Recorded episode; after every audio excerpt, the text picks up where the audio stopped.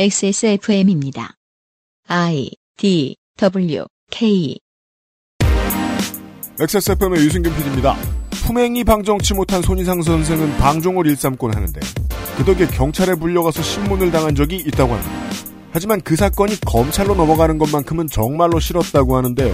왜였을까요? 선생 같은 천둥 벌거숭이도 두려워했던 검찰의 힘은 무엇일까요? 정쟁이 거칠고 논쟁이 가시돋치다 보니 때로는 어떤 사람들은 검찰의 힘을 그리 미워했으면서 막상 검찰 개혁을 원하지 않는 것처럼 보일 때도 많지요. 선생의 이야기를 들어봐 주십시오. 뉴스 라운드업에서는 총선 준비를 시작하는 정당들의 인재 영입 상황을 정리해 봅니다. 2019년 11월 둘째 주에 그것은 알기 싫다는 검찰에 대한 이상평론입니다.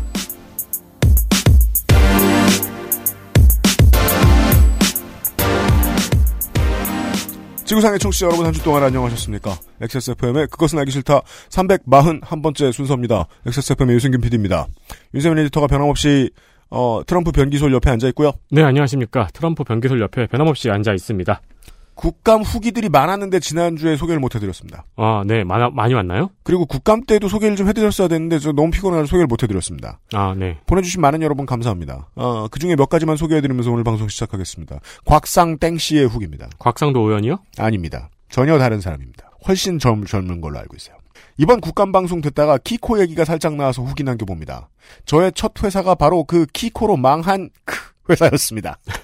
자기 돈 아니다. 다행히 지금은 또 다른 직장에서 잘 사시나 보네요. 그렇죠. 당시에 워낙 손실액이 커서 손실액 그대로 파산 처리해버리면 은행까지 다 문 닫을 뻔해서 어쩔 수 없이 회생 인가를 받고 몇 년 정리한 후에 문 닫았던 기억이 나네요. 기업은 폐업하는 데에도 작업이 필요해서 폐업 전문 직원들을 뽑기도 합니다. 음. 이렇게. 그때 제일 큰 손실을 봤던 은행이 이번 DLF 사태 때 또 들어가 있는 걸 보니 참. 이 사람들은 그때 수천억, 괄호, 당시 저희 회사 손실 산정 금액이 정말로 6천억쯤 됐습니다. 물론 키코도 문제였지만 그건 보- 그것보다 나중에 추가로 들었던, 알아서 들었던 건지 관계자가 꼬신 건지는 모르겠지만, snowball이라는 파생 상품이 아주 대박을 치는 바람에, 괄호.를 해먹고도 배운 게 없구나 하는 생각이 들었습니다. 네. 중요한 지점을 짚어주셨어요. 은행 리스크가 꽤 작다. 네. 네. 아, 이번 DLF는 어떤 식으로 은행이 손실을 부담하는지 잘 모르지만 당시 은행들의 수천억의 손실을 털기 위해 5년 정도밖에 존버하지 않았던 걸 생각해보면 은행 입장에서는 DLF 손실액도 자기 자기들에게는 큰 문제가 안 되는 게 아닐까 하는 의심이 들었습니다. 이번 DLF 사태는 파생 상품 판매에 있어서 은행은 정말로 큰 페널티가 있어야 하지 않나 하는 생각이 드는 뉴스였습니다. 국회에서도 그걸 집중적으로 짚었던 것으로 알고 있습니다. 네. 그 은행의 손실액이 몇천억밖에 안 된다는 게 정말 정말 말이 안 되거든요. 중견기업 하나 쓰러지면 그 손실액을 이런 것에 메꿔야 되는 게 조대에 달하는 경우들이 꽤 많은데 많은 많은 기업들이 키코 때 줄을 섰단 말이죠. 네. DLF 때의 그 파생 상품에 가입했던 사람들과 그 금액 피해 금액이 어느 정도 되는지 제가 잘 모릅니다만은 어 절대로 1대 1과는 거리가 멉니다. 손실을 본 투자자와 은행에. 결국 키코 때도 국고가 들어갔다는 이야기죠? 국고도 좀 들어간 것으로 알고 있습니다. 네. 저는 거기까지는 자세히는 모르는데요. 아무튼. 어, 그리고 익명으로 보내주신 어떤 다른 분은요. 하이마트 영업사원 자살 사건을 들으면서 예전 생각이 나서 글을 남깁니다. 제가 백색가전 영업사원을 한 4년 정도 했는데 모 양판점에서 딱 한 달 정도 일하고 도망친 기억이 났습니다. 그곳의 분위기는 회사 자체에서 싸울 수밖에 없게 만든 구도입니다. 각자 대기업 브랜드 영업사원들이 본사에서 파견사원으로 나온다고 보시면 됩니다. 하이마트 직원은 하이마트 직원은 cashier 몇 분이랑 관리인 두세 분이고 나머지는 거의 다 파견 사원이었어요. 그럼 각자 영업 사원들은 본인 브랜드 물건을 팔아야 하고 판매 매출에 따라 월급이 변하는 구조입니다. 이건 뭐 백화점에서 그렇고 많이들 이런 방식을 쓰죠. 어, 흔히 우리가 볼 수 있는 일인데 하, 저 뭐냐 하땡마트 하이마트 같은 곳들에서 손님이 가면 손님에게 먼저 다가간 그 사람의 판매 물건을 사게 될 가능성이 높습니다. 음, 네. 네. 어느 브랜드인지는 써, 써서 있는 경우도 있고 감춰져 있는 경우도 많이 있어요. 그렇죠. 그 사람이 자세 브랜드의 상품을 설명하면서 할인 혜택 같은 걸 많이 더 설명해 주겠죠? 네. 그건 본인의 자살을 깎는 과정이고요. 네. 그래서 제가 20대 때만 해도 맛, 저 뭐냐, 양판점에 가서 이러 이렇게 하면 할인을 엄청 많이 받을 수 있다. 음. 라는 이야기, 팁을 전달받고 되게 대단한 거라고 생각했는데 그 뒤에 이런 이면이 있을 거라고는 그땐 철없어서 몰랐죠. 그렇죠. 네. 그러다 보니 타매장과 경쟁하는 게 아니고 안에서 경쟁을 하게 되고 계속 못 팔다 보면 마트에서 압박이 들어오고 그러면 억지로라도 팔아야 하니까 사비로 사은품 사서 주게 되고 하는 게 반복됩니다. 예전에 백화점 에피소드가 얼핏 생각나는 게 그 구조랑 거의 같다고 보시면 됩니다. 아마 이 구조는 양판점에서는 계속 쭉 갈 거라고 생각됩니다. 마트에서도 대형 마트에서도 양판 부문 가면은 사람들 옷 입은 게 다르죠. 양판점에서는 우리나 우리가 너희 물건 팔아주는데 직원도 마트 직원 뽑아서 팔면 우리가 왜 이 장사를 하느냐는 논리일 테니까요. 확실히 댓글에서보다는 메일로 이 국정감사와 관련된 이야기들이 많이 들어왔습니다. 네. 국정감사 방송할 때도 그렇고요. 총선 선거 방송할 때도 그렇고요. 우리가 너무 언론사들의 트렌드 혹은 대한 언론의 트렌드를 못 따라가고 혼자 무인도에 갇힌 것은 아닌가라는 의심에 종종 제가 시달립니다. 어, 원래 이런 의심은요, 직업적인 수준의 의심에 지나가지 않고, 잠이 안 오면, 5만 가지가 다 떠올라요. 그럼요. 내가 어릴 때부터 친구가 없어 방송을 이렇게 만드나? 이런 생각도 하고 그래요. 근데 이제, 어, 메일로 오는 청취자 여러분들의 피드백을 보면서, 예, 아, 용기를 많이 얻게 됩니다. 떨어졌던 인류애를 되찾게 됩니다. 우리가 제일 잘하고 있는 것일지도 모른다. 라는 생각으로 돌아올 수 있었습니다. 그 피드백 주신 많은 여러분들 감사드리고요. 그 저희가 국정감사 이야기를 하면서 어떻게 보면은 사실 많은 의제를 다루고 네. 뭐 의원실에서 말하고 하니까 되게 남의 얘기처럼 이야기를 하는 경우가 없잖아 있는데 음. 그게 이렇게 당사자들이 이렇게 저희 방송을 듣고 계시네요. 그 그렇습니다. 소식에 대한. 네, 네. 네. 언제나 환영하고요. 피드백은 메일로 보내주시고 어디 어디 댓글 다시면 1년에 한 번쯤은 봅니다. 그리고 또한 지난 여름에 했었어야 할 얘기를 어, 손이상 선생은 이번 주에 들고 왔습니다. 네, 철 지난 이야기 감상하시기 바랍니다. 근데 7월에 이런 얘기 하라고 했으면 손이상도 저도 감히 생각 못했을 겁니다. 네. 네, 잠시 후에 확인해 보시죠. 뉴스 roundup 한 다음에요. 그것은 하기 싫다는 가장 높은 수, 수- 가장 높은 수준? 가장 높은 수준 반려동물 간식. 그러니까 귀엽네요. 반려동물의 수준이 높은 거죠. 간식의 수준이 높은 게 아니고. 가장 높은 수준 반려동물이 먹으면 좋은 간식 트루패밀리. 마구 긁고 노는 케미하우스 애견 매트 면역과민 반응 개선에 도움을 줄 수도 있는 알렉스. 한 번만 써본 사람은 없는 빅그린 프리미엄 에어케어에서 도와주고 있습니다. XSFM 광고 문의는 02701-1491 되겠습니다. 고민하신다면 전화해보시면 되겠습니다. 밤에 좀 전화하지 마세요 밤에 전화하시는 분들이 많으신가 보네요. 아니요 한 번 있었는데 예. 어, 유면상 PD가 그 트라우마에 시달리고 있어요 아, 진짜요? 네 밤에 어. 전화 오면 광고 문의일까봐 트라우마란 무서운 거죠. 안 됩니다 XSFM입니다. 미끄럼 방지와 강한 내구성은 기본. 반려동물을 위한 거실 위의 놀이터 케미하우스 애견 매트 살짝 항의할 때도 크게 한 소리 할 때도 하고 싶은 말이 많을 텐데 다 알아듣진 못하는 집사들의 선택 더 많이 알아보고 꼼꼼히 챙겨서 트루 패밀리 가장 수준 높은 반려동물 간식 트루 패밀리 사랑하는 가족에게 트루 패밀리를 주세요.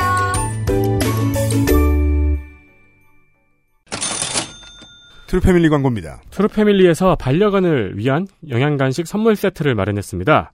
어, 원래 선물 세트는 없었나 보네요. 네 horse meat, 마유, 말뼈, 오리 각 한 개씩 3종, 한방, 함박 스테이크 슬라이스, 알레르기 개선, 눈 건강, 장 건강 3종씩 각 2개씩, 3종 각 2개씩 총 6개로 구성이 되어 있습니다.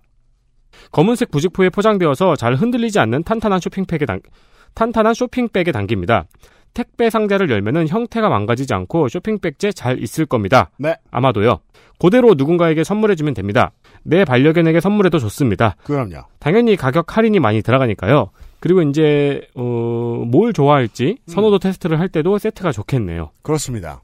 물론 뭐 젊은 반려견들은 적극적이라 가지고 종을 가, 그, 그 음식의 그 스타일을 가리지 않고 네. 다 워낙에 반겨하지만 같이 오래 사신 분들은 아실 수 있죠. 뭘 더 좋아하는지. 주로 반려동물이 사료만 빼고 다 잘 먹죠. 네, 그렇죠. 네. 네. 강아지들은 또 사료도 워낙 좋아하니까. 네. 정가 59,100원의 제품인데 4만 원에 판매합니다. 예. 반려견의 영양 간식 트루 패밀리를 만나보세요. 네, 트루 패밀리 선물 세트가 나왔습니다. 아, 근데 이거는 지인에게 선물로 주기 정말 좋아 보이네요. 네. 그러니까 그 선물 고민 우리가 많이 하잖아요. 음. 근데 반려견 간식 세트 고급스러운 걸 선물로 주면 진짜 고마울 것 같죠? 매우 그렇습니다. 네. 네, 어, treat으로 적당합니다.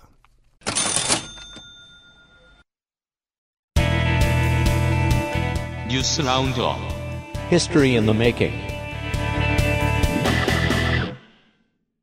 오늘 뉴스 roundup은 한 가지만 짧게 하겠습니다.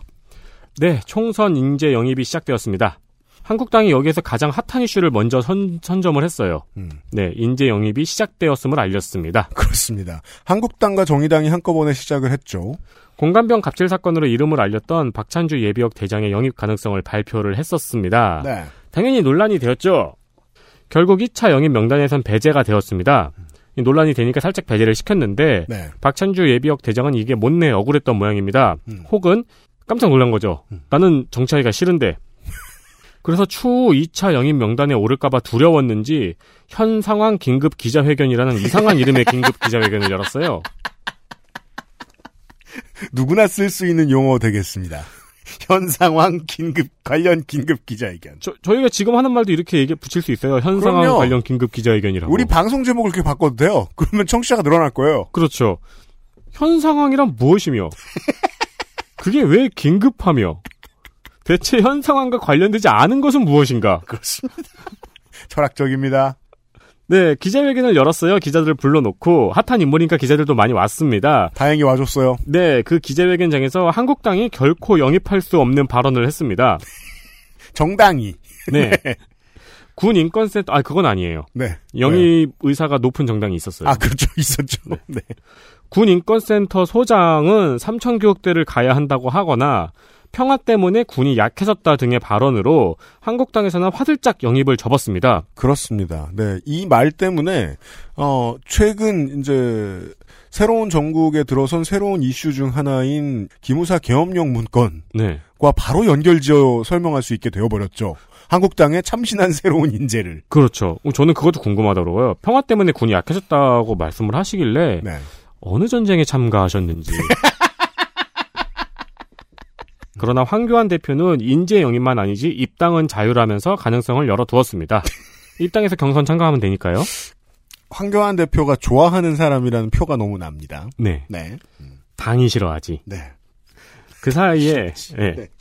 그 사이에 우리공화당의 홍문종 대표가 박찬주 예비역 대장의 공화당으로의 입당 의지를 확인했다고 발표를 했어요. 모셨다라는 워딩이 나왔죠. 네, 네. 네. 어, 근데 곧, 어디로 모셨는지는 결국 오리무중이 되어버렸습니다만. 곧바로 박찬주 예비역 대장이 사실이 아니라고 말하고 네. 뜻을 펼칠 곳은 자유한국당이라고 말했습니다. 그렇죠. 네. 까였죠? 본인도 출마 의지 있다는 겁니다. 그렇습니다. 어, 이게 사실 저희가 녹음을 하는 현 시점까지 말들이 조금 오락가락 오락가락하고 있어요. 네. 네, 그래가지고 저희가 이게 또 방송이 나갈 때쯤엔 또 어떤 반전이 생길지 모르겠는데, 음. 뭐 정의당 입당, 민중당 입당.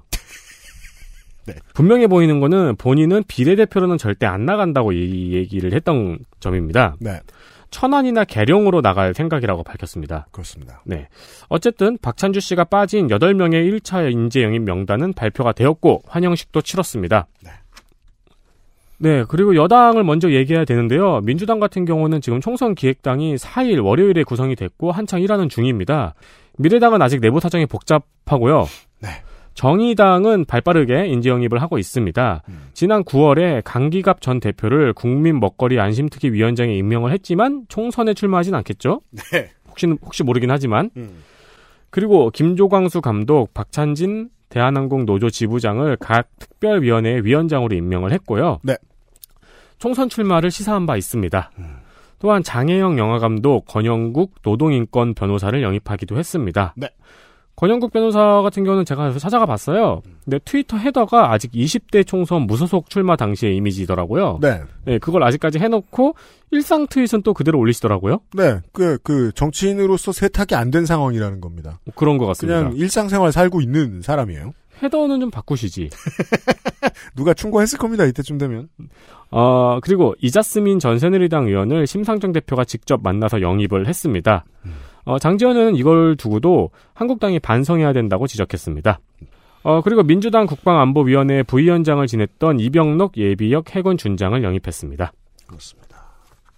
본인 동네 얘기가 나오면은 뭐 그게 더 재밌을 수도 있고 그렇지만 그 정당 위주로 총선을 바라보는 분들이 많으니까 네. 지금이 그러기가 제일 재밌는 때라고 생각을 합니다. 그 정당에 따라서 이제 영입 인사를 발표하는 때가 국감 때만큼이나 중요합니다. 국감은 개인 국회의원들한테 중요한 거지 그 총선 전에 영입 인사 발표하는 거는 정당에 매우 중요한 타이밍이에요. 지난 19대 총선 때 민주당이 그걸로 재미를 좀 봤습니다. 이제 그 불출마를 선언한 그 두 분 포함하여 네. 스타들이 많이 들어왔고 그 스타들은 생각보다 논란이 없이 빠르게 정착했었어요. 네. 좋았던 기억들이 있기 때문에 정당들이 지금 이제 언제 이걸 터뜨릴까를 준비하고 있는데 저는 정의당은 적당한 타이밍이라고 봅니다. 왜냐하면 정의당은 언제 카드를 내밀어도 어, 중앙 언론에서 그 스포트라이트 받기가 쉽지 않기 때문에 음. 제일 먼저 치는 게 좋습니다. 그런데 나머지의 기성 정당들한테는 이 타이밍이 좋지 않습니다.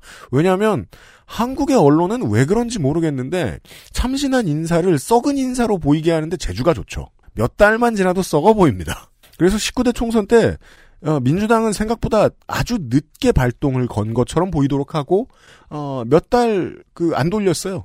어, 여론에. 근데 정의당은 그때 내놓으면 자기들한테는 좀 불리하다라는 생각을 했고 지금 내놓은 것 같고 전 지금이 좋은 타이밍이라고 보고요. 네. 근데 한국당은 전 틀렸다고 봅니다. 왜냐하면 지금 뭐 박찬주 장군으로 얘기할 것 같으면 일주일 만에 썩어버렸잖아요.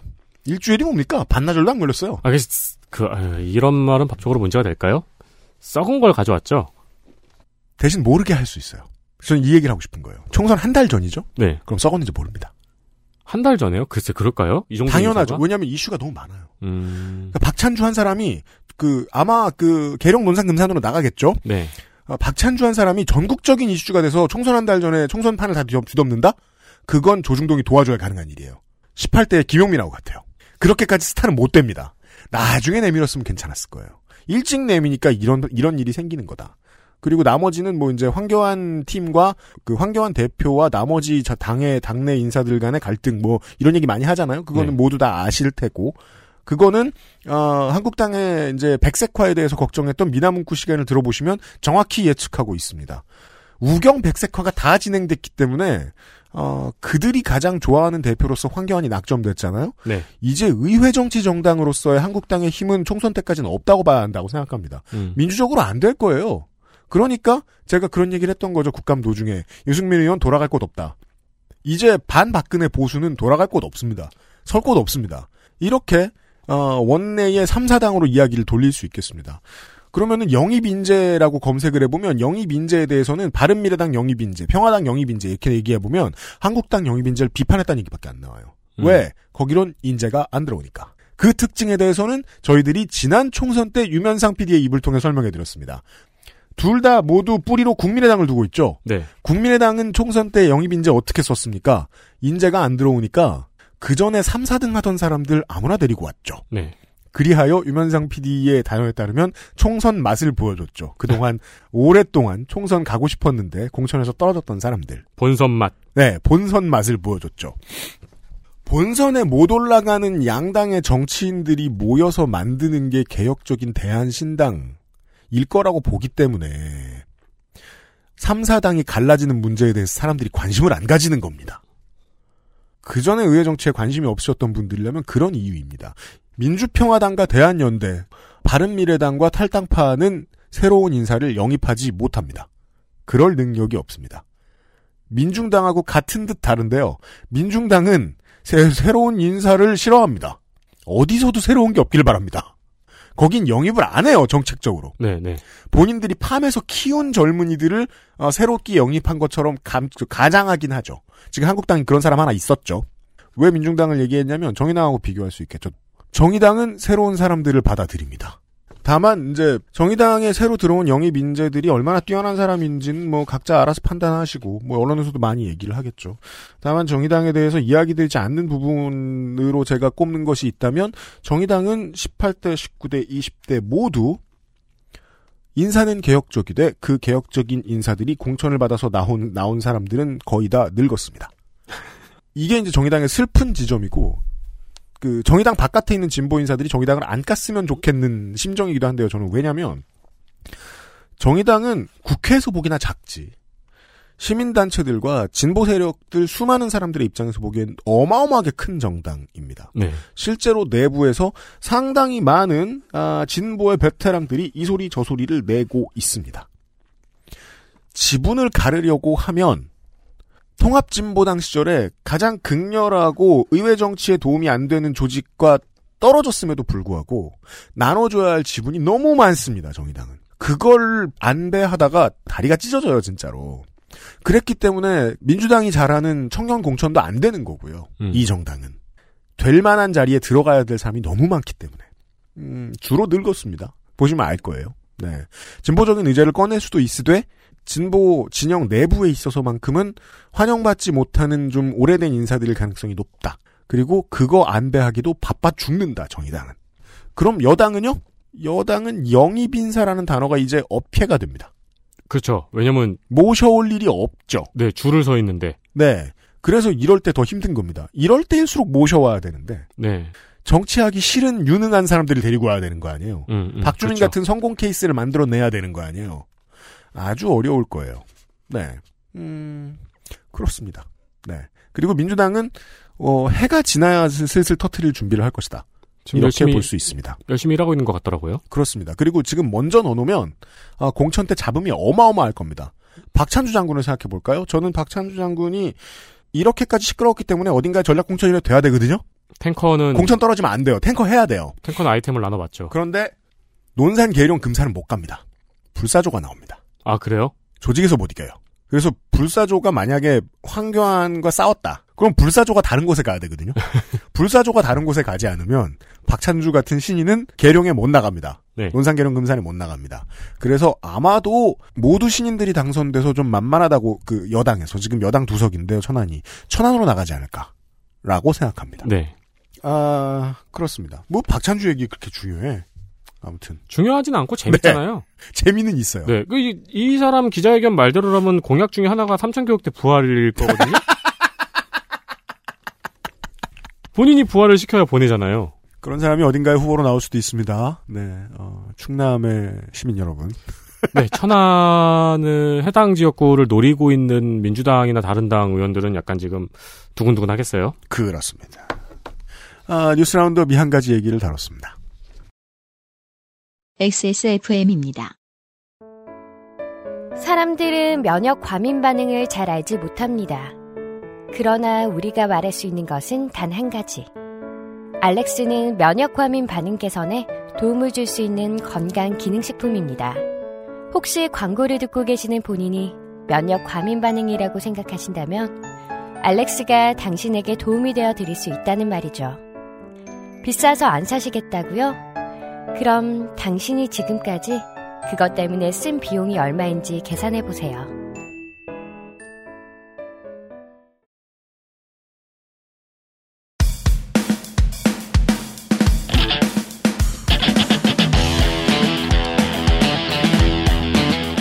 여러 가지 문제로의 다양한 접근. 이상 평론.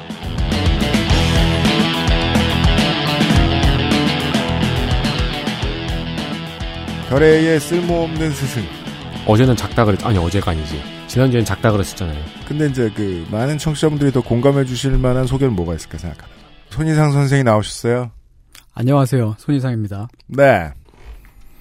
어, 요즘 모종의 이유로 어, 주로 앉아 계신데 음, 앉아 있으면은 원고를 열심히 써올 줄 알았거든요. 어, 원고 쓰기 불편하대요. 네. 네, 이유가 많아요. 네, 맞습니다. 네. 어, 저하고 비슷한 경험을 하신 적이 있어요, 손희상 선생이. 뭐가요? 별건 아니고 경찰에 불려간 적이 있어요. 아, 그렇죠. 윤 기자님 혹시 뭐 경찰 형사가 막 집에 찾아오거나 형사가 집에 찾아온 적은 없고, 길을 걷는 저를 형사가 데려간 적은 있죠. 왜요? 범죄를 저질러서요? 아, 그래요. 네. 역시 안 해본 게 없어요, 이 사람은. 네. 때는 바야흐로 박근혜 때였는데요. 예. 해경이 없어져서 그 해경으로 간판을 바꿔 달기 시작했던 뭐 그런 무렵에 저도 그 형사님들이 갑자기 집에 막 들이닥쳤던 적이 있었습니다. 해경이 해체됐을 때는 그렇게 오래되지 않았어요. 뭐 5, 6년밖에 안 됐어요. 네. 5년. 네. 네. 바꿨는데 또 해경이더라고요. 맞아요.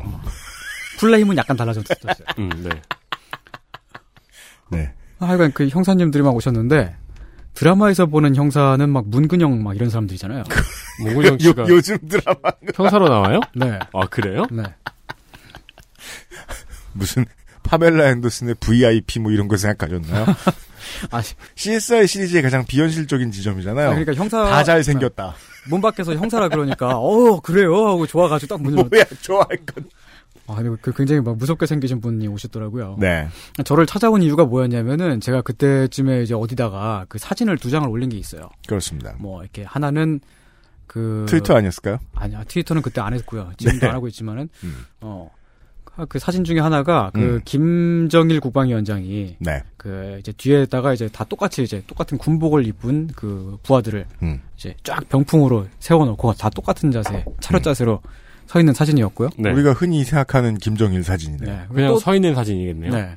그 다음에 또 다른 사진 하나가 이제 박근혜 당시 대통령 후보가 음. 어 그러니까 그, 그 사진은 대통령 후보 때 찍은 사진이었는데 음.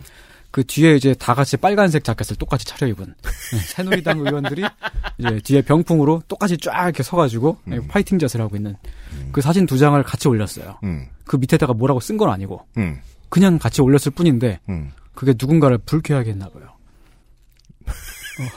우리는 살면서 그냥 가만히 있는데도 누군가를 불쾌하게 하죠. 그렇죠. 네. 어 그래서 이제 경찰에 아니 근데 진짜 사진 두 장만 올렸다고 불려간 거예요? 그거 말고도 뭐가 있었겠죠. 사실은 마약 사범. 아니 근데 하여간 그 이제 영 저한테 이제 그 영장을 팔랑팔랑거리면서 네. 보여주는데 그 사진 두 장이 이렇게 있더라고요.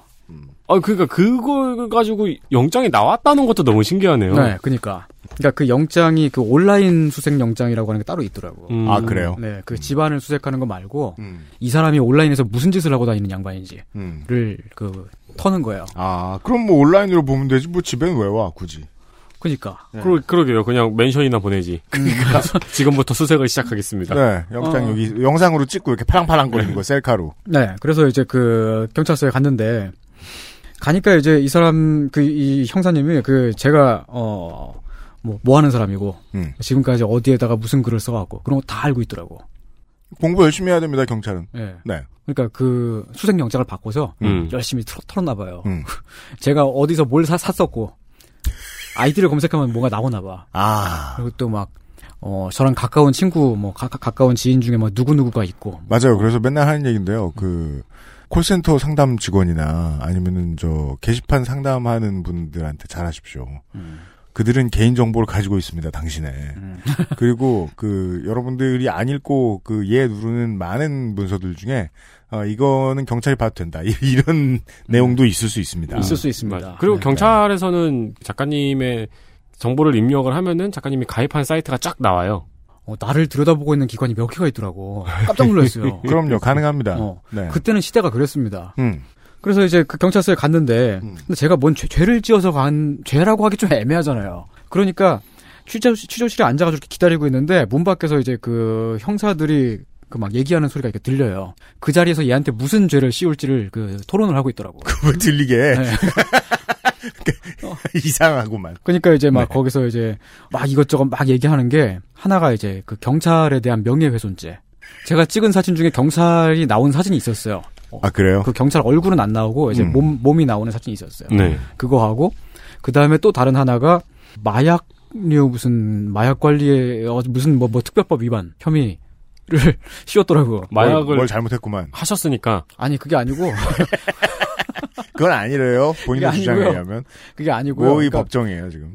그 경찰이 막 여- 열심히 들여다 보니까 제가 뭐 어디 가서 뭐, 뭐 대마초 비범죄와 뭐 이런 얘기도 하고 다니고. 어, 네. 대마초 비범죄화를 외치는 사람 많잖아요, 우리나라에. 예. 그리고 뭐 저랑 같은 동네 뭐 할아버지 할머니들이 대마초도 막 공원에 심기도 하고. 네, 그런 그렇죠. 그런 동네 사람이고. 그럼 아, 일단 안동시 시민의 절반이 날아가요. 그렇죠. 교도소가 꽉 차요. 어. 네. 그거 그리고 이제 그 결정적으로 이제 그 제가 찍은 사진 중에 보면은 그 뿌옇게 이제 담배 연기가 나오는 사진이 있어요. 음. 그런 사진들 많이 찍었는데 담배 사진 찍기에 연기는 예뻐요. 네, 담배 연기가 나올 때 카메라 플래시를 가까운 거에서 딱 터트리면은 음. 그 연기가 이렇게 하얗게 몽롱하게 표현이 되거든요. 어, 그렇죠. 그렇죠. 연기가 플래시를 다 먹으니까요. 네, 그러니까 그거를 이제 영장 팔랑팔랑거리면서 흔드는 영장에 이제 그 사진들이 들어 있어요. 음. 이거 대마초 아니냐? 아, 담배를 피우면서 플래시를 터트린 죄. 네, 음. 뭐, 뭐 이제 다 말도 안 되는 소리들이죠. 음. 근데 이제 어 그땐 시대가 그랬었고 제가 집에 돌아와가지고 이러이러한 일을 겪었습니다 하고 주변에 알리, 알리니까 그때 당시에 이제 좌파랍시고 이제 운동하는 선배들이 많잖아요. 좌파 랍시고. 어, 좌파랍시고. 랍시고 분들이 계세요? 네, 그런 네. 분들이 좀 있어요. 음. 근데 이제 그 선배들 중에 어떤 사람들은 이런 얘기를 하더라고요. 더 개겨가지고 막 더 이제 막 도발하고 그래가지고 음. 이 사건을 아예 검찰까지 넘긴 다음에 재판까지 가서 이겨라. 어차피 네가 이길 거니까. 그게 옛날에 음. 그 좌파랍시고 하던 선배들이 자기들끼리 많이 이제 저 공유하던 매뉴얼 중에 네. 이런 게 있었어요. 아주 유명한. 네. 네. 어, 경찰서에 가면 음. 죄가 적었던 사람이어도 죄를 늘려라. 음. 경찰서 바닥에 막 분변을 그러니까 뭐 할 수 있는 여러 가지를 하는 거죠. 막그 네. 기물을 파손하고 음. 아, 여러 가지 형태로 경찰을 욕보여라. 네. 그래서 죄를 더 써. 음. 판을 키워라. 담배 피면서 막 뽕, 뿅간 표정하고 계속, 아 중요한 얘기는 그거죠. 판을 키워라. 음. 어 그래서 재판으로 끌고 가서 이것을 사회 문제화 시키려 했어라. 그렇죠. 이슈를 만들라는 거죠. 네. 근데 그런 식으로 조언을 해, 하는 거를 들으면 제가 집 재판에 막 이리저리 막 불려다니고 막 몇 년 동안 막 고생해가지고 이겨봤자 남는 게 뭐가 있어요. 그리고 저한테 도움이 되, 되지 않을 뿐더러 사회에도 뭐 별반 이득이 되는 일은 아닌 것 같아요. 뭐 이게 그렇게 해가지고 뭐 좋아지는 게 있는 건 아니잖아요. 참 이게 되게 별 얘기 아닌 것 같은데 네. 우리들끼리 하지 못하던 질문이에요. 이래서 뭐가 좋아지는데? 그렇죠. 음. 어. 그렇게 해서 사회의 진보를 기대하긴 어렵잖아요. 그리고 또 어떤 개 중에 어떤 선배들은 막너 출세했네 부럽다 막 이런 얘기도 하고 음, 아, 나는 지금 털리게 생겼는데 지금 당장 그렇죠. 그리고 어떤 식으로 앞으로 털릴지 모르니까 이제 막 되게 두려움이 막 이렇게 있는 상황에서 막 야 너 이제 곧 유명해지겠다 막 이런 식의 막 얘기 하던 사람들도 있고 막 그랬는데 아니, 근데 이렇게 쉽게 경찰서에 불려가셨는데, 네. 이분은 진짜 모험적인 삶을 사셨나 보네요. 그? 바닥에 그렇게 저는 발을 안 들이려고 노력을 했고 친구도 없지만은 음. 그럼에도 불구하고 이제 이 방송 시작하고 나서 그런 얘기는 들은 적이 있어요. 음. 야너 잡혀가면 되게 좋겠다. 그렇게 말하는 사람들이 있죠 가끔씩 누가 좋은데? 네. 안 봐요 그래서 일단 난 안 좋은데. 음, 그래서 그런 사람들 안 봅니다. 그래서 이제 그런 의견들 다 무시를 하고 아는 사람들한테 이제 의견서를 잔뜩 받아가지고 경찰에 줬어요. 제 친구 중에 외국인 기자가 있고, 네. 뭐 친구 아내가 그 외국인인데 교수고, 음. 막 그래가지고 그거 다 받아가지고 또 막 아는 사람 한 다리 건너고 그러니까 막 법조인 분들도 막 계시고 그러더라고요. 그리고 그렇습니까? 의견서를 잔뜩 받아가지고 음. 경찰에 줬습니다. 그러면 경찰은 좀 이렇게 쫄 거 아니에요. 그래가지고 그 무슨 의미로 쫄까요? 그거, 어, 영어다. 이래서 쫄까요? 뭐 아무튼 많으니까 사회 각층에서 뭐라고 막 하고 맞아요. 사회 네. 각계 각층에서요. 아, 그, 그, 그, 검찰이든 어디든 그 법 집행과 관련된 곳들은 여론의 눈치를 봅니다. 음. 네, 예나 지금이나. 건드리면 좀, 어, 좀 피곤해질 수도 있겠다라는 음. 그런 느낌을 받게 하는 거죠. 그 이후에 이제 그 아직 사건 종결한 거 아닙니다라는 그런 식의 이제 뭐 문자나 전화를 몇 번 받긴 했는데요. 그건 뭐예요? 아직까진 내가 너를 지켜보고 있다라고 이제 음. 담당, 담당자가. 조심해라. 어, 예, 그런 얘기들을 이제 종종 하긴 했는데, 그래도 이제 아무 일 겪지 않고 넘어갔고, 그 이후로 시간이 많이 흘렀습니다, 이제. 그래요. 언제 또 전화가 올지 모르겠네요. 아, 그건 아닐 거예요. 아마 지금 종결되지 않았을까 싶어요. 이제. 돌아가시기 전에 전화하실 수도 있고, 아직 사건 전결된 아니, 거. 그, 다 이제 그 수사할 수 있는 기간이 있어요, 따로. 음. 어쨌든 이제 그 사건이 검찰로 넘어가기 전에 경찰선에 있을 때 멈춰 세웠던 겁니다. 그게 음, 사실 그러네요. 저는 제가 그렇게 하려고 되게 많이 부던 애를 썼었어요. 그 제가 그 일이 되게 사소한 일이었지만 검찰로 넘어갈까봐 그때 되게 제가 이제 우려를 많이 했었거든요. 그렇습니까? 되게 작은 일인데도 음. 어 그리고 막 뭘로 걸, 걸더라도 이게 뭐 걸 수 있을 만한 게 없을 것 같은데도 그랬어요. 왜냐면은 그 전에 그 제 지인 중에 어, 트위터에다가 음. 뭐 김정일 가슴 만지고 싶다 막 이런 글을 막 올리다가 이제 그 이제 그 국가보안법 위반으로 실제로 네. 끌려갔던 사람이 있거든요. 네. 사진 작가인데. 네. 제가 선생을 뵌 지 얼마 안 돼서 들었던 얘기예요. 네. 네. 저 고만고만한 사람들끼리 친하게 지내는구만 이런 생각이 일단 한심하다는 생각이 우선 들었고요. 가장 먼저는 그 외에는 와 진짜 이렇게도 잡혀가는구나 하고 저도 신기했죠. 저는 성추행으로 잡혀가신 줄 알았어요. 아니에요. 정말 만졌으면 아 그죠. 그렇게 생각해봐야 돼요. 어 한국의 영공 영해 영토에 북한이 불법적으로 점유하고 있는 공간들이 존재해요. 네. 따라서 김정일은 국가의 입장에서 설명하면 그 김씨 3대는 불법 점유한 테러리스트 조직의 우두머리. 근데 테러리스트 조직의 우두머리 우리나라 안에서 그런 사람이 있다는 건 그도 우리의 국민이라는 거잖아요. 따라서 동일한 국민으로 놓고 법을 해석하면 이건 저 성범죄죠. 그쵸, 성희롱 성범죄죠. 네. 음. 사실 이제 그때 그 잡혀갔던 그 친구도 처음에는 별일이 아니었는데 그, 그 친구가 이제 그 기획자로서 작은 행사를 하나 만들었었어요. 네. 그 행사 제목이 뉴타운 간첩 파티 뭐 그런 거였던 것 같아. 간첩이라고 들어가니까 네. 사실 그거 웃기려고 지은 거고 당연히 간첩일 리는 없고요. 네. 근데도 이제 그 뭐 경찰 어느 간첩이 그런 파티를 해요? 미친 놈이. 근데 이게 이게 이게 진짜 간첩들이 모여서 한 파티였으면은 저는 그랬으면 좋겠네요. 그게 더 인생이 세상이 재밌지 않겠어요? 그렇죠. 대범하고 막.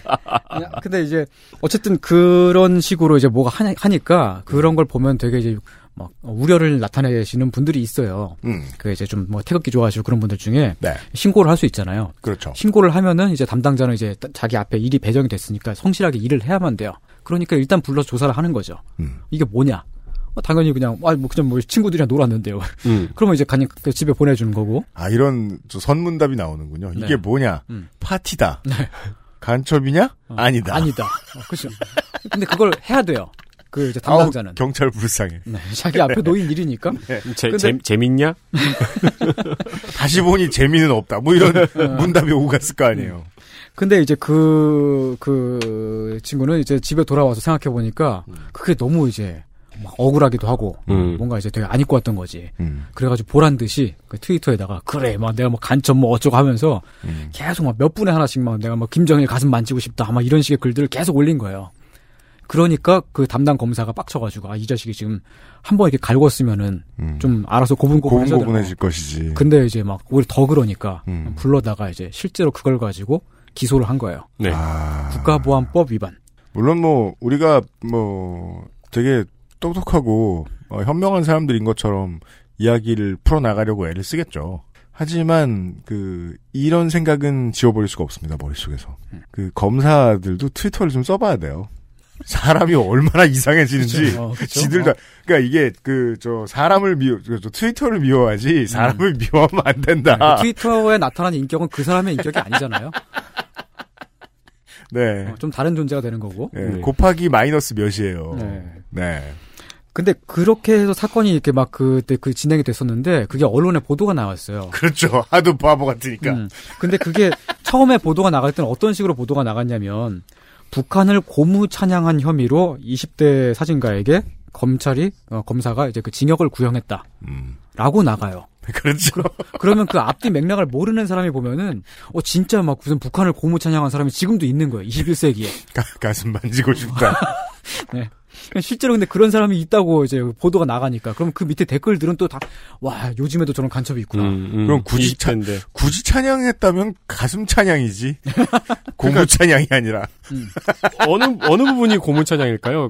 김정은이 동성에게 매력적으로 보인다. 아 근데 그 이제 막 걔가 올린 글이 헝카빌리. 올린 글이 그것만 있지는 않았어요.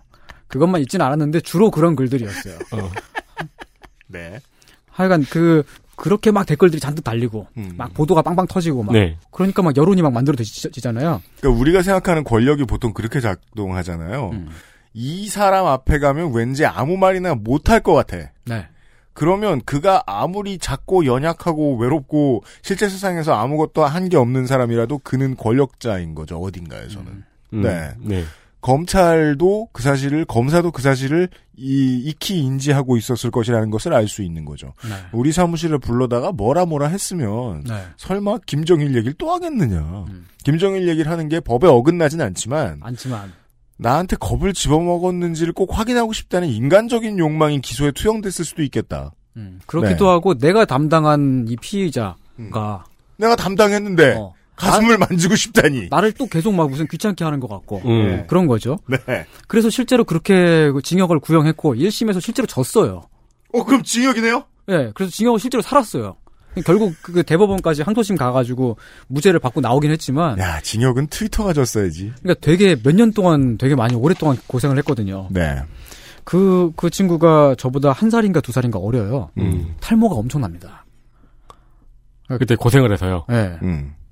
그래가지고, 거기다가 또 이제 그, 그때 그 조사받고 하, 하던 그 막, 막 불려다니고 그럴 당시에 압수수색을 당하잖아요. 그러죠. 집안이 다 털리고, 음. 핸드폰이며, 뭐, 노트북이며 다 털어가고 그러는데, 음. 그게 나중에 무죄가 나왔다 그래가지고 바로 돌려주는 그런 시스템이 아니라고 하더라고. 그래요? 네. 그 무죄 받고 나서 내가 한 몇 년 지난 다음에 제가 물어봤어요. 그때 뭐그 털어간 거 음. 받았냐 그러니까 아직 못 받았다고. 그거 뭐, 언제 받는 거예요? 그러니까 그 받을 받으려면 받으려고 또 노력을 해야 돼요. 그럼 몇 년이 지났으니까 이미 꼬물이 된 것도 그렇거니와. 그렇죠. 네. 생각해 보자고요. 내가 어 최신 태블릿을 샀습니다. 네. 너무 빠른. 이거 보면 너무 신나가지고 막 광고 문구를 따라합니다. 엄마 컴퓨터가 뭐예요? 너무 좋아. 네. 예. 근데 그걸 사서 신난 바람에 내가 실수로 트위터에 들어간 거야. 아이고 저런. 트위터에 들어갔더니 또 내 인격이 뭉그러지기 시작해가지고 그렇죠. 뭐, 그 북괴를 저 성희롱하는 뭐 희롱하는 뭔가 트윗을 올렸어. 네. 근데 원래부터 나를 좀 싫어했다거나 아무튼 어떤 검사가 나를 들여다보고 있다가 내가 뭐 1심에 들어갔는데 뭐 어떻게 저렇게 돼가지고 막 그 일사천리로 징역을 살게 됐어. 음. 근데 내가 나와서 열심히 해가지고 막 주변에 수소문해가지고 이 기계를 돌려받았어. 네. 근데 다 시 켜보니까 너무 느려진 거야. 그렇죠. 어, 어떻게 살아? 지금 이번에 그 예를 들어 김민아 아저씨가 저 지금 가전제품의 중요성에 대해 얘기하고 있는 거예요. 김민아 씨가 이번 주에 잡혀가서 네. 2년 후에 대범 끝나서 나오면은 그럼 그 아이폰 11은 쓰레기죠, 이제. 아이폰 11 프로는 며칠 쓰지도 아, 못하고 김민아 아저씨가 아이폰 11 프로 샀어요? 네. 오, 그 사람 부자예요? 그러니까 그렇다. 그렇, 다는 의견이 속출하고 있어요. 아 그래요? 네. 어, 왜 그렇게 안 됩니다. 아, 불쌍해 보이려고 할부라고 얘기하는데 내가 보기엔 6개월이야, 6개월. 네, 하여간 그 저기 저는 이제 그런 식의 일을 겪고 싶지 않았기 때문에 네.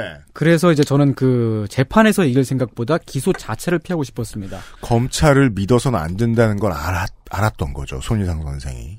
믿어서는 안 된다 그런 막 그런 거 저는 사실 뭐 이제 믿음 그런 것보다도 제일 무서운 게 검사였어요. 음. 왜냐하면 그 형사는 저를 취조한다고 해가지고 뭐 앞에 앉혀놓고 취조를 한다고 하더라도 음. 잠시 괴롭힐 수는 있어도 기소를 하진 못해요. 네. 몇 년 동안 질질 끌면서 저를 계속 괴롭히진 못합니다. 형사는 제가, 저, 저도 뭐 검사를 직접 만나본 적은 없어요. 제 죄로 인해서. 네. 근데 형사들은 대화하는 말투, 음. 물어볼 때 질문하는 투, 표정 이런 걸로 네. 자신의 권력 없음이 많이 드러나요. 음, 아, 그럴, 그렇죠. 그러니까 예. 그냥 이제 그 형사실에서 말할 때는 들어가자마자 저한테 반말을 하는데 음. 취조실, CCTV가 켜져 있는 취조실에 들어가자마자 그때부터 이제 되게 정자세로 정중하게 존댓말을 시작하더라고요. 이쪽에서 협조, 피의자 쪽에서 협조가 잘 안 나오면 음, 본인이 할 수 있는 게 없다는 걸 정확히 알고 있어요. 음. 많이 알고 있습니다. 그래서 피의자가 음. 경찰을 괴롭히고 싶으면 얼마든지 괴롭힐 수 있어요. 음, 막 간지럽히고 만, 만지고. 네. 안 돼! 깃털로 막. 어, 그러니까 기찰- 경, 경찰한테는 그렇게 할 수 있는데 검사한테 그렇게 하면 이제 바로 이제 아, 기소죠. 어. 검사를 간지럽히다가는 징역을 살게 된다. 그럴 가능성이 있는 뭐 그러니까 그 간지럽혔다고 하는 죄가 아니고 다른 데를 털어가지고 아, 그쵸. 뭔가를 만들 수도 있고 네, 뭔가 네. 끄집어낼 수가 있고 아무튼. 그러면 몇 년 고생을 할 수가 있는 거죠. 음. 그 이제 그 사진가의 사건 때에는 사람들이 국가보안법에 탓을 많이 했었어요. 그때 무죄가 나오고 막 그러고 나서. 네. 근데 사실 근데 국가보안법이 음. 그냥 사실 법이라는 건 그냥 법이잖아요. 그게 우리 사회를 어떻게 해보려고 하는 진짜 간첩한테만 적용이 된다면은 큰 문제가 아닐 수도 있어요. 음. 그렇다고 저도 생각합니다. 네. 네. 보다 더 큰 문제는 무엇이 국가보안법 위반인지, 무엇이 고무찬양죄에 해당하는지를 검사가 판단한다는 겁니다. 이 디테일 들여다보면 그게 이해가 되죠. 네. 그냥 성질난 검사가 갖다 붙일 수 있는 여러 가지 네. 이상한 규정 중에 하나구나. 네. 예, 매우 유연한 규정 중에 하나구나. 그렇죠. 그러니까 예를 들어 우파 쪽은 좌파한테 맨날 그럴 거면 북한 가서 살아라는 얘기를 많이 하잖아요. 음. 사실 그것도 잡아 넣을 어, 수 있는 거잖아요. 잡아 넣을 수 있어요, 실제로. 네, 그렇습니다. 실제로 그러니까 그 김정일 가슴 만지고 싶다가 그 고무찬양죄에 해당하는 걸로 돼서 그게 법정에 제출이 되고 그 재판관이 이제 앞에 있는 데에서 검사가 그걸 이런 말 하다니 김정은에게 고무됐구나. 어, 낭독을 하고 구형을 때리고 실제로 그런 일이 벌어집니다. 아니 그 검사와 판사는 아직까지 공직에 있지 않을까요? 당연히 있겠죠. 당연히 있겠죠. 네. 네.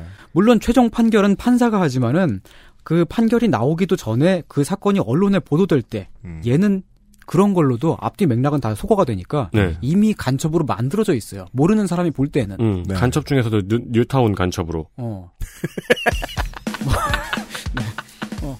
그러, 파티를 좋아하는. 네, 그렇게 해가지고 막 여론이 들썩이고 막 그러면은 1심 재판부쯤에서는 유죄를 선고할 수도 있는 겁니다. 그렇죠. 아 이게 무죄가 되려면은 네. 진짜 그 안팎에서 되게 많이 push가 들어가야 돼요. 실제로는 그게 아니다라고. 검사는 게이트키핑도 가능하네요, 부분적으로. 그런 역할을 많이 하죠. 네. 그 역할을 하는 게 검사니까요, 또. 근데 게이트키핑을 행하는 것이 우리가 영화에서 보는 그 저승사자들의 역할이 아니란 말이에요. 예. 저승사자는 그냥 실무만 처리하잖아요, 웬만하면. 네. 예, 그냥 조항에 맞게. 안 그러면 저 황제님한테 혼나니까. 그렇죠. 저승사자가 이 사람이 죽었는지 안 죽었는지 판단하진 않잖아요. 죽은 사람만 데려가죠. 그죠. 죽이지도 않아요. 죽이지도 않고. 평소에는 저희 연애하느라 바쁘잖아요. 그래요? 네, 그 도깨비에서 보면은. 아, 그래요. 잘생긴 경우에는 네. 잘생겼어요. 광고 듣고 오죠. 네. XSFM입니다.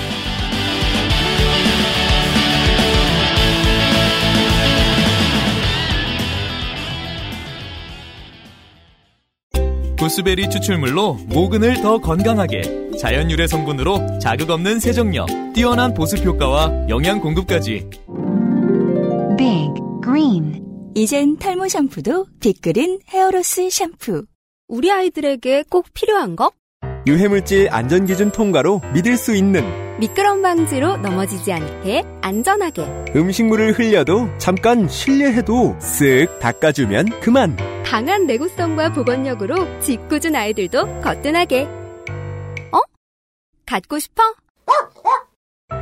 사람과 함께 동물과 함께 케미하우스 애견 매트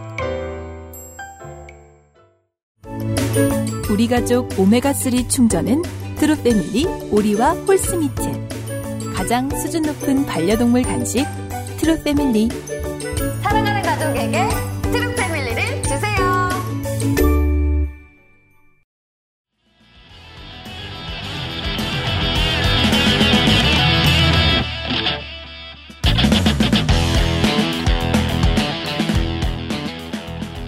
우리 사회에 실로 많은 경험이 이러한 방식으로 흘러갑니다. 단체 생활을 할 때 영 헛소리를 하는 똥멍청이들이 있어요. 예를 들 필요도 없어요. 모든 예를 오늘의 이야기와 동일하게 붙여볼게요. 왜 저를 보면서 그런 말씀을. 그냥 친구니까 네 네, 그래요. 책임져요. 네. 자, 어, 무슨 회사 야유회를 왔어요. 네. 그래서 막 그 뭐 퀴즈 내고 뭐 맞추고 뭐 이런 이런 이런 거 하고 있는데 네. 그 신입 사원 하나가 계속 김정일 가슴 만지고 싶다 그래요. 그 사람 친구 다 잃어요. 그러니까 제가 하고 싶은 얘기가 뭐냐면 사회생활을 그냥 아무 문제 없이 멀쩡하게 하는 사람들은 괜히 이런 누명을 뒤집어 씌우는 사람을 곱게 보지 않습니다. 왜? 나는 얼마든지 이걸 피하고도 멀쩡히 잘 사는데. 그쵸, 그래요. 왜 너만 지랄이야? 저도 실제로 그런 눈으로 사람들을 볼 때가 많습니다. 그래요. 그러니까 왜냐면 그런 식으로 무슨 간첩 혐의 막 이렇게 해가지고 잡혀가는 사람들이 평범한 사람은 아닐 거라고 사람들이 생각을 해요. 그렇겠죠. 게다가 저는 그 사람들이 평범한 사람이 아닐 거라고 생각하기도 해요. 왜냐하면 그러면 온 사회가 귀찮아지는 데까지의 생각도 안 했다는 거거든요. 음. 근데 여기에서 한 가지의 주제가 빠져 있다는 거예요. 사람들이 그 문제가 일어나지 않도록 착하게 잘 살고 있는 이유, 뭐가 무서워서인가? 자유를 누릴 때는 자유의 범위가 잘 안 보이거든요. 내가 누리는 자유의 천장이 잘 보이질 않아요. 누군가가 그걸 뚫어야 보이지. 그걸 뚫으면 시끄러워집니다. 그렇죠. 그래서 언제나 우리의 표현의 자유의 범위가 늘어나도록 만들어주는 사람들은 대개 이런 우리를 불편하게 만드는 똥멍청이들이에요. 네, 그래요. 중요한 건 그들이 얼마나 멍청하냐가 아니라. 그러니까 그들이 포르노가 없던 시대에 포르노를 합법화시키느라 얼마나 노력한 투사냐 이게 문제가 아니 그가 뭐 심각한 투쟁이 그게 문제가 아니라 그게 잘못됐다고 벌 주는 사람이 가지고 있는 권력 누가 줬으면 어디서 왔냐 라는 거예요. 우리가 두려워서 그리로 가지 않고 있던 그 권력 뭐냐? 그러니까 저거죠. 정말로 죄가 없는 사람이 있어요. 동, 명이인인데 끌려갔어. 아, 그니까, 김, 김, 김정일 가슴 맞추고 싶다는 안 했어. 네네네. 네. 그냥 아무것도 아닌데 동명이인인데 끌려갔어. 근데 어떻게 하다 보다 검사에, 검사하고 마주보고 앉았어요. 음. 그러니까 이 사람이 정말로 마음속 깊이 당당할 수 있느냐 이거죠. 우리는 오늘 검찰 얘기를 하고 있으니까, 그, 그럼 그 검사들, 그 사람들에 대한 얘기를 한번 해볼게요. 많은 검사들이 되게 억울합니다. 요즘 검찰이 하도 많이 욕을 먹어서. 네. 지금 선생이 말씀해주신 좀 전에 그 사례 같은 것들을 처리하는 검사는 몇 명 없고, 그래요. 사실 훌륭한 사람들도 그 많아요. 자리에 가기도 어렵고, 네. 나머지는 거의 모두 시민들한테 나쁘게 구는 못된 놈들 잡아넣는 행정 업무. 네, 성실한 분들이 많죠. 에 인생 걸고 사는 사람들이기 때문입니다. 네. 음. 경찰도 그렇지만은 검사분들 중에도 훌륭한 사람들은 많아요. 실제로. 많습니다. 많고 음. 그리고 이제 저 저한테 그 음. 벌금 높이 구형하신 그 검사님. 네. 그분도 전 좋은 사람이라고 생각해요. 확실하게 일을 하신 거죠. 왜냐하면 제 친구들도 칭찬했거든요. 왜 뭐라고요? 예? 정확히 봤구만. 그러면서 예. 그, 그, 검사 열심히 하네. 네. 네. 그, 그립습니다. 그 저기 그 담당 검사분들이 네. 정말로 막 나쁜 마음을 먹고 얘를 조져야겠다 해서 조지는 게 아니고 음. 뭐 물론 그런 경우도 있겠지만은요. 음. 그분들은 그냥 너무 성실하고 네. 너무 성실해가지고 일을 열심히 할 뿐이에요. 음. 보자면 이제 그분들은 이제 한 20대 초반쯤에 보통 대부분 이제 그 어, 연수원 나와서 음. 임명이 되잖아요. 음. 그렇게 되기까지 하루 왼종일 매일매일 공부만 했을 거 아니야. 음. 얼마나 성실한 사람들이에요. 근데 그렇게 해서 자기한테 배정된 사건을 열심히 하고 그러니까 음. 또뭐 경찰 같은 경우도 마찬가지로 얘가 뭐라도 실토하게 만들려고 성실하게 취조를 하고 검사는 어 얘한테 반드시 콩밥을 먹이려고 음. 성실하게 기소를 하고 열심히 일을 하고 있을 뿐인 거죠. 네. 근데 검사가 형사재판에서 이길 확률은 99%입니다. 승률 99%의 파이터들이에요. 왜냐하면 수사권 외에 기소권도 가지고 있고 그 두 개를 동시에 가지고 있기 때문에 뭐라도 탈탈 다 털을 수가 있어요. 음. 그래서 거의 항상 이깁니다. 그 게다가 무엇이 죄가 되는지를 검사가 검사의 판단으로 정한단 말이죠. 맞아요.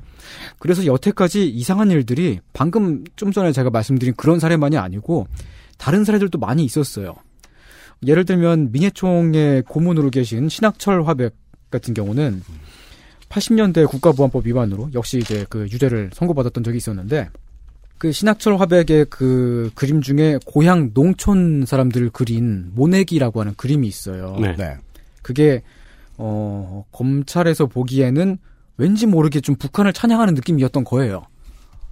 모내기인데? 네, 모내기 하는 그림인데 왜요? 실제로 그게 이제 그 자기 자기 농촌 그 동네 사람들 그린 거라고 음. 그 이제 그림에 나와 있는 모델들이랑 똑같은 포즈를 취하고 있는 그 농촌 사람들 사진을 음. 제출을 하고 아, 법정에. 네그 네. 사진 그 사진을 보고 그린 거니까 네. 그 농촌에 있는 그소그 그림에 그린 소랑 똑같이 생긴 소 사진도 제출을 하고 했는데도 이소 나만 소다. 어, 그래요. 그렇게 제출을 했는데도 불구하고 그림이랑 네. 똑같이 생겼는데 근데 검찰의 논리로는 당시에 작가가 어, 그 그림을 그릴 때 실제로 고무 찬양을 의도하지 않았더라도 그 그림을 보는 사람이 그렇게 느끼면은 음. 그러면 고무 찬양자가 될 수 있다는 거예요. 음. 어, 네, 그리고 밑에 어, 그막 탱크하고 어. 엉클쌤하고 그런 것들을 이제 그 네. 그림의 화면 밖으로 밀어내는 듯한 네, 그런 그렇죠. 그런 그런. 느낌이네요. 근데 그게 남한의 농촌 사회를 그린 거예요. 북한이랑 아무 관련이 없고 사실은. 음. 근데 또 어쨌든 그걸 이제 북한이랑 뭔가 관련이 있는 그림인 것 같이 느껴진다라는 음. 이유로 사건을 걸었고 음. 그 그림을 그때 당시에 그 검찰에서 이제 압수 뺏어가가지고 아직까지 돌려주지 않고 있습니다. 한참. 신학철 작가의 1987년작 모내기를 한번 확인을 해봐 주시기 바랍니다. 작년에 민족주의 세력이 담고 있던 정치적 메시지가 안 들어간 작품은 아니에요. 근데 그것이 네.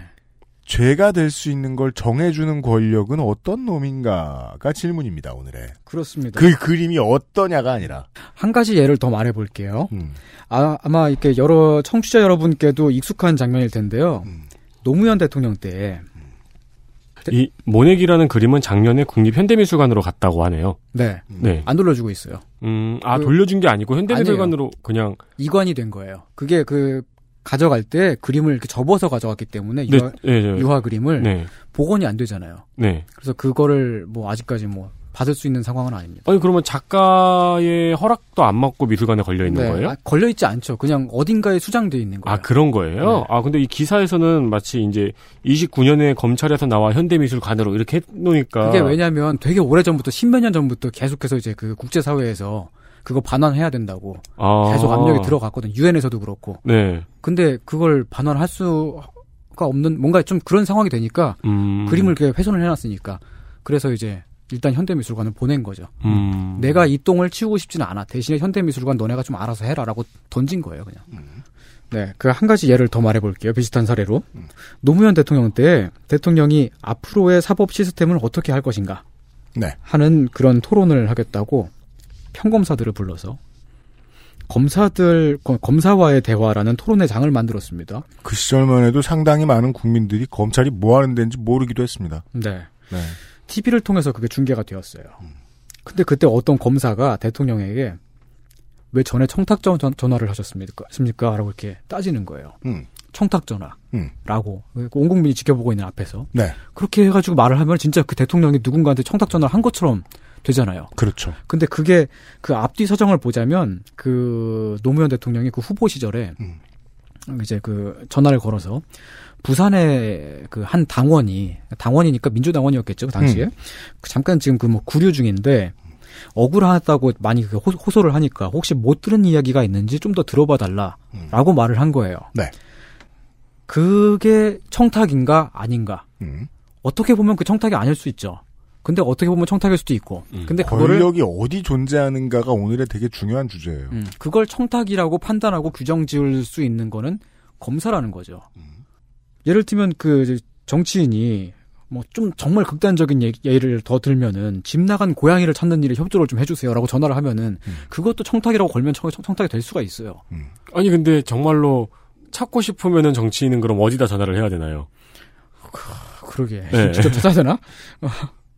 검사가 정말로 나쁜 마음을 먹고 정말 얘를 조져버리고 말겠다는 그런 마음으로 행동에 옮기면은 진짜로 막 오라가라 하면서 막 그 새벽까지 취조를 하고 괴롭힐 수도 있고 재판에선 무죄가 된다고 하더라도 어 물론 이제 일반적으로 그렇게 막 나가지는 않지만은 어떠한 특정한 조건이 갖춰졌을 때가 있잖아요. 이를테면 정권이 무언가를 원하고 유력자가 자신을 비호하고 미뤄질 것이 확실할 때에는 그렇게 그 검사에게 있는 자기한테 그 주어져 있는 권한을 잘못 쓸 수도 있다는 겁니다. 네.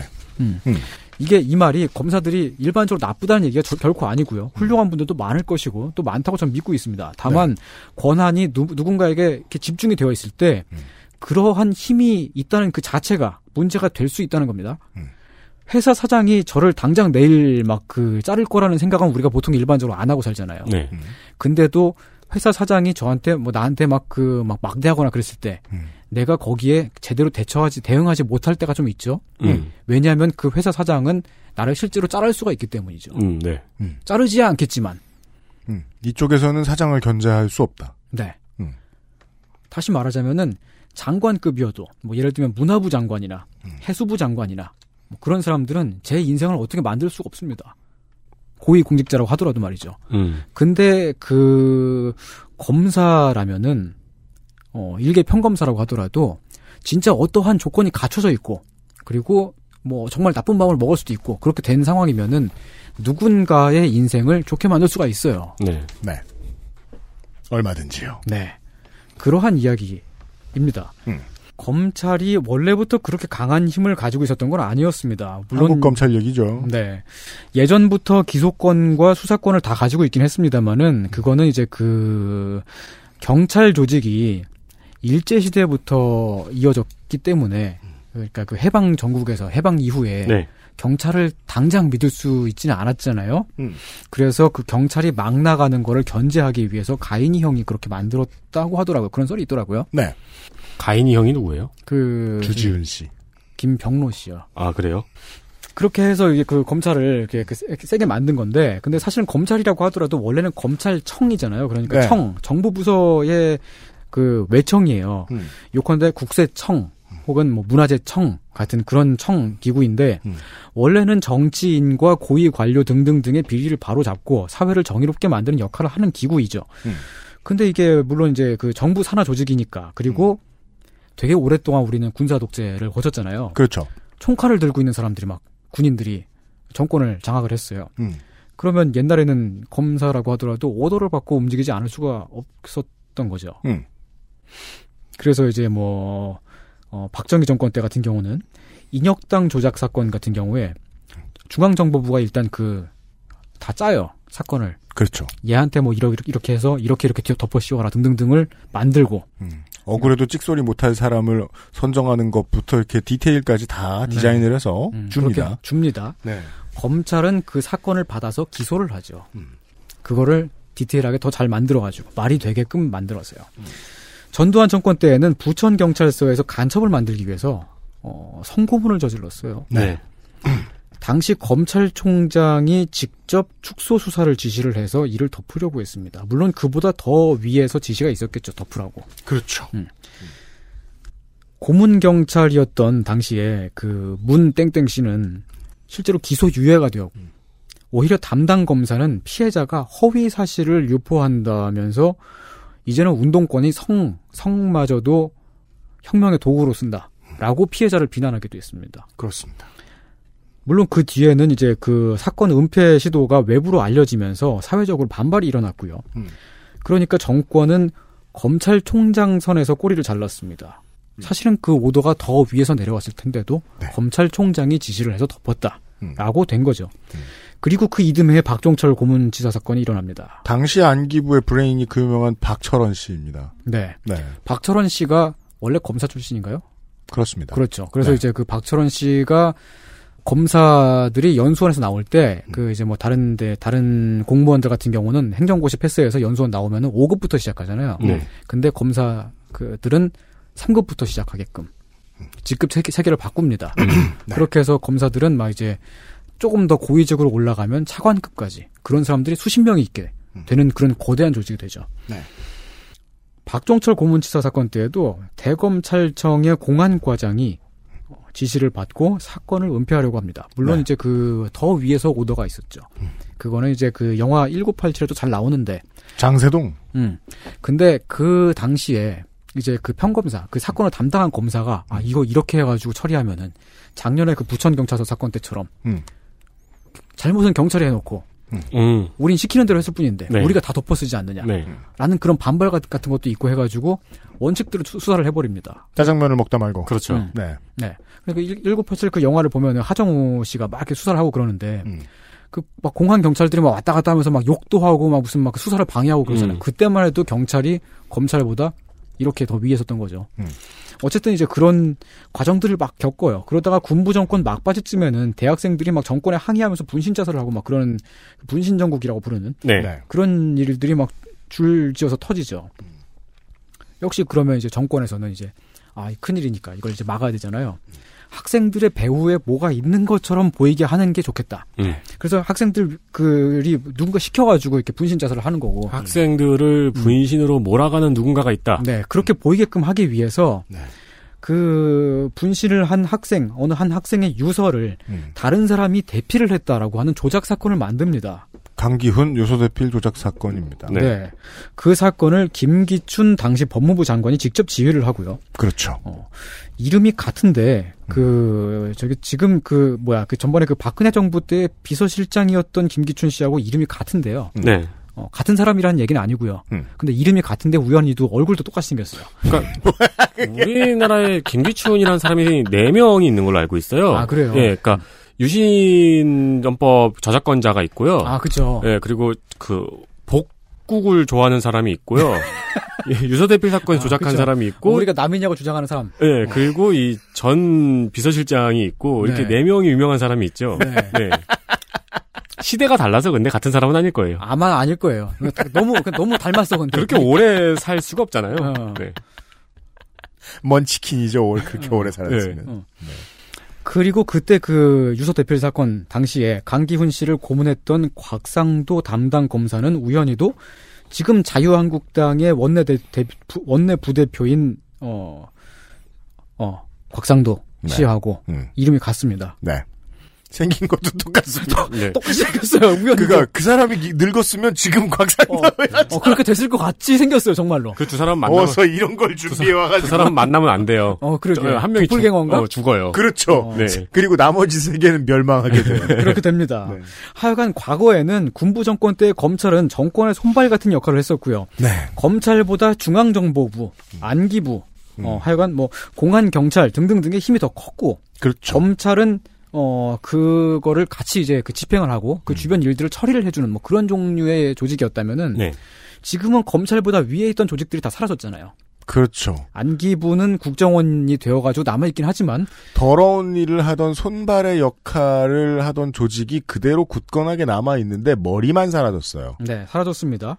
따라서 민주화 이후에는 검찰의 역할이 달라질 것이었습니다. 원래의 역할처럼 어, 이 사회를 정의롭게 바로잡고 어, 고위공직자들의 비리를 탄핵하고 네. 등등등의 어, 말하자면 이제 로마 시대로 말하자면 호민관 같은 역할이죠. 음. 그런 식으로 달라질 것이었습니다. 근데 YS 때 그 5.18 쿠데타와 광주 학살 음. 등등 그 50 정권의 그 이제 여러 가지 문제점들을 검찰이 맡아서 수사를 시작했는데 네.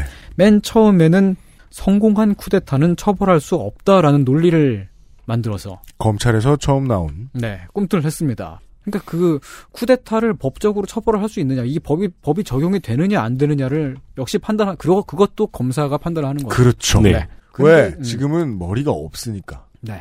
근데 돌이켜 생각해 보면 어, 손발만 남았는데 네. 그럼 이제 사후 경직이죠. 하던 일만 할 거예요. 네. 머리가 없으니까. 네. 그냥 그렇게 된 거예요. 감에 의해 움직이겠죠. 음. 내가 원래 무슨 더러운 일을 했더라? 근데 딱 손발로 잡아보니까 더듬이로 잡아보니까 옛날에 내 머리가 끌려와 있어요. 그런 상황인 거죠. 그런 상황인 거죠. 네. 하지만 국민의 문매를 마- 많이 맞았죠. 그때 당시에는. 네. 그 이제 이제 그 세상이 바뀌었고 시- 실제로 세상이 바뀌었구나라고 그렇게 이제 인식이 될 만큼 거대한 여론이 일었습니다. 음. 그래서 결국은 이제 그 전두환과 노태우를 잡아 넣었습니다. 네. 그러니까 여론이 너무 안 좋았다는 거예요. 네. 그러고 음. 나서 이제 그 YS 정권의 그 끝물 때쯤에는 음. 대통령의 아들을 포함해서 정권 실세들의 비리 혐의들을 또 검찰이 마구마구 캐냈습니다. 그래서 음. 살아있는 권력도 이제는 견제를 하는 기관이 되었구나. 어, 이제 그런 겨- 검찰, 바뀐 세상의 검찰이 되었구나라고 음. 해서 어, 국민들의 환호와 응원을 받기도 했었죠. XSFM입니다. 아, 아, 이봐, 이봐. 아, 미안해. 내가 잘못했다고. 그냥 남들 쓰는 대로 아무거나 쓰면 되는 줄 알았는데, 당신이 이렇게 힘들어할 줄은, 진짜야. 그런 게 있는 줄 나는 몰랐다고. 그렇다고 이런 식으로 나한테 이별의 통보를 하는 거야? 가지 마. 이제부터 잘할게. 어? 남은 거라도 지켜야지. 정말이죠? 이젠 내 머리카락 지킬 수 있는 거죠? 구스베리 추출물로 모근을 더 건강하게 자연 유래 성분으로 자극 없는 세정력 뛰어난 보습 효과와 영양 공급까지 Big Green 이젠 탈모 샴푸도 빅그린 헤어로스 샴푸 면역 과민 반응 개선용 건강 기능 식품 알렉스. 면역 과민 반응 개선 기능으로 국내 최초 식약처 개별 인정을 받았습니다. 써보신 분들의 반응을 알아보세요.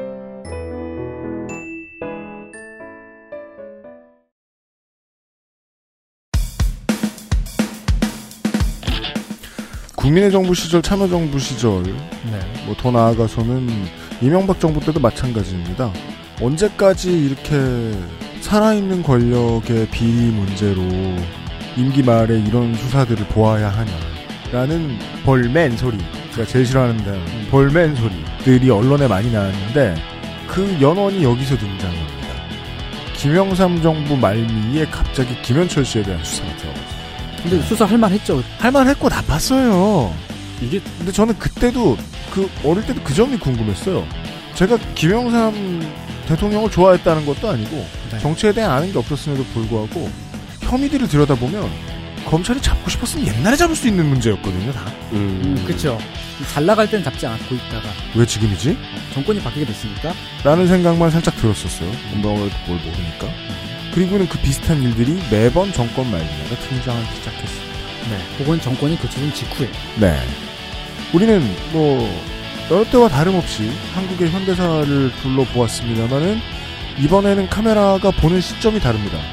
기소해 넣는 그 펜 끝이 누구에게 있는? 네. 이게 무슨 죄를 지었다고 판정하는 힘이 어디에 있느냐? 그 힘을 아주 조금만 가진 사람들도 그 힘이 만천하에 내어져 있고 그 힘을 어떻게 썼는지를 모두가 볼 수 있다면 맨날 욕먹습니다. 구기종목 심판들처럼요. 근데 이 사람들은 구기종목 심판들보다 더 하면 더 했지 못하지 않은 권력을 매일같이 휘두르고 있는 사람들이거든요. 그들에 대한 얘기를 좀 더 해보겠습니다. 내일쯤. 어, 선생님 수고하셨어요. 네. 고맙습니다. 저희들도 내일 나머지 이야기를 가지고 돌아오도록 하겠습니다. 유승민 PD하고 유세민 에디터였습니다. 손희상 선생과 그대로 돌아오죠. 안녕히 계십시오. XSFM입니다. I D W K